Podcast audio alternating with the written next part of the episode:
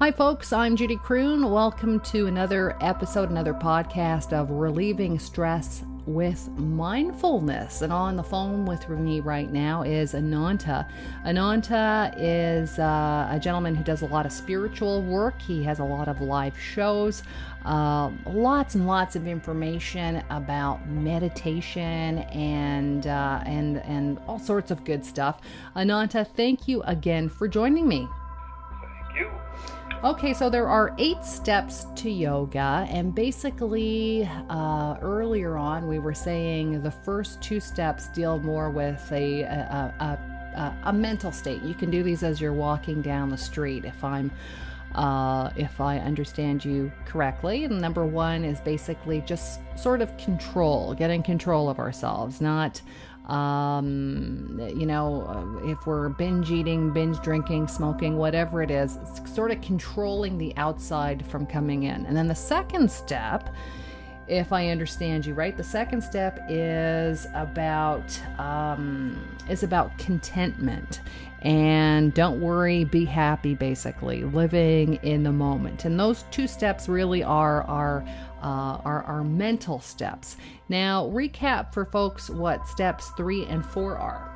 I'll just add to number two too is that uh, it, contentment is and regulation, meaning uh, coming into a regulation of your life, so, uh, you know, harmony in a pattern of some sort, so that you can introduce a new practice or time into your life, and it will also be in a regular practice.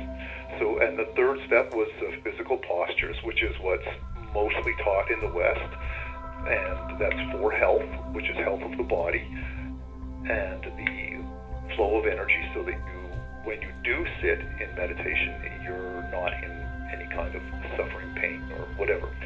The next step is uh, pranayama, which is control of the breathing, because breath is life, force, and energy.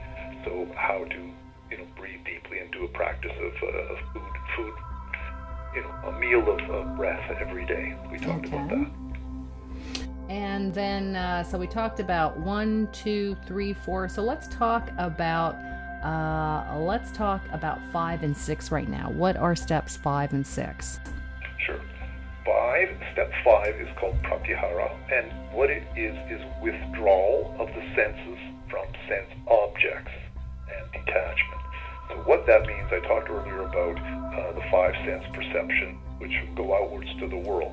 So pratyahara is the actual practice of withdrawing the sense perceptions turning the energy around and drawing it with within from and to the one sense, which is behind the five senses, and stabilizing that sense internally as opposed to externally.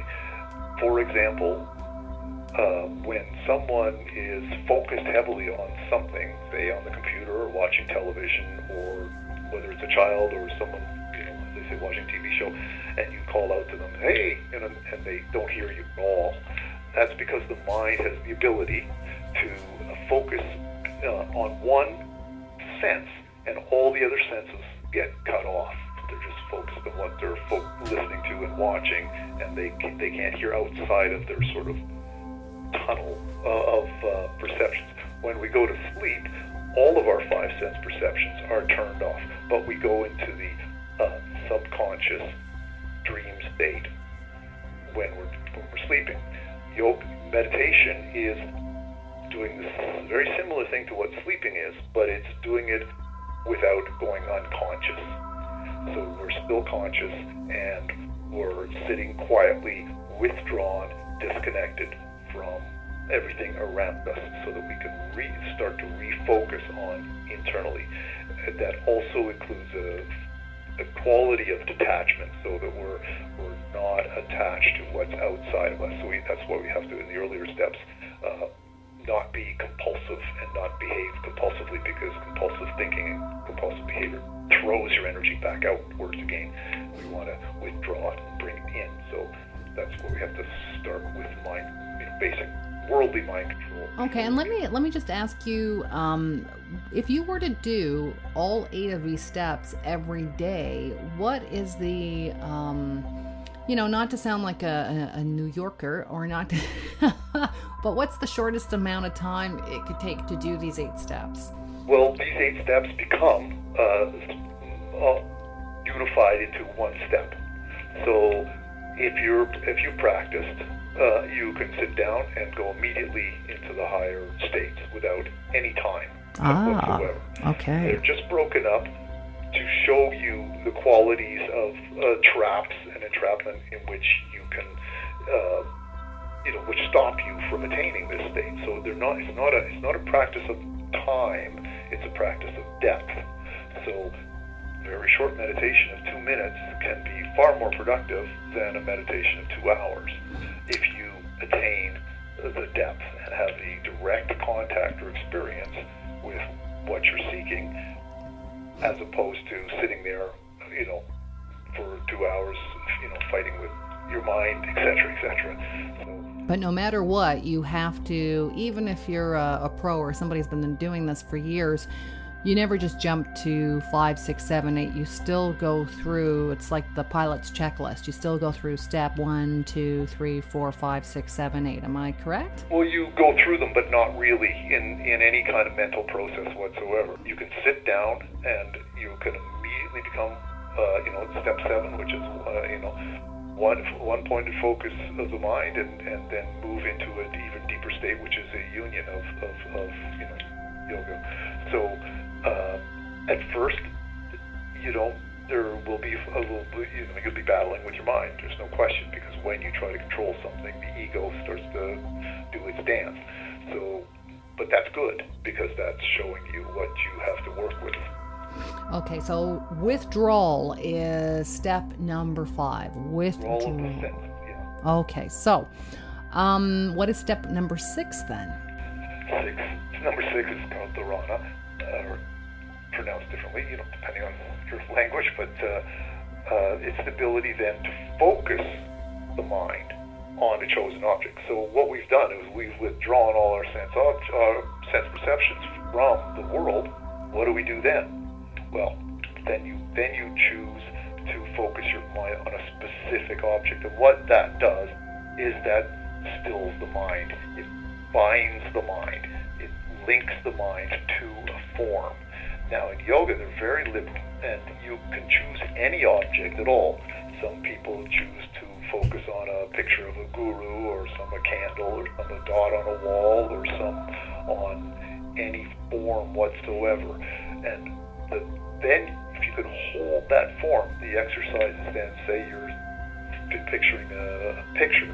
You know, you can first start by looking at all, you know, in your mind. You can look at the picture externally, then you can close your eyes and look at the picture internally and recreate the picture internally. Look at all the different aspects and everything like that, and then slowly, slowly focus to the center of the picture and hold that. Or if it's a candle or a dot on the wall, you look at the dot and then you can close your eyes and hold that visual of the dot or a crystal or whatever in your mind. And when you can hold that for a period of time, you've actually solidified your mind. Your mind is locked onto one specific uh, object. And that in itself is a great feat. No kidding. For a lot of people, a lot of people, that would be a, a, an amazing feat. yeah. Okay, so uh, uh, number five, step number five, withdrawal, and step number six, focus. Focusing on an object, closing our eyes, and staying focused on that object. Correct? And holding, yeah, holding. Okay, well, another fantastic episode of Relieving Stress uh, with Mindfulness with Ananta. And if you want to get a hold of Ananta, his website is ananta.com. We're talking about the eight steps of yoga, and it's uh, really like Ananta was saying, you can do this in as little as a couple of minutes if you're uh, a quote unquote pro. But, you know, I, I highly recommend that you take your time because that's really, really what it's all about. We're starting from the basics uh, and working our way through to uh, doing some pretty amazing things for ourselves. So, Ananta, thank you again for joining me on our next podcast. We're going to be talking about steps seven and eight. Thank you, Ananta. Thank you.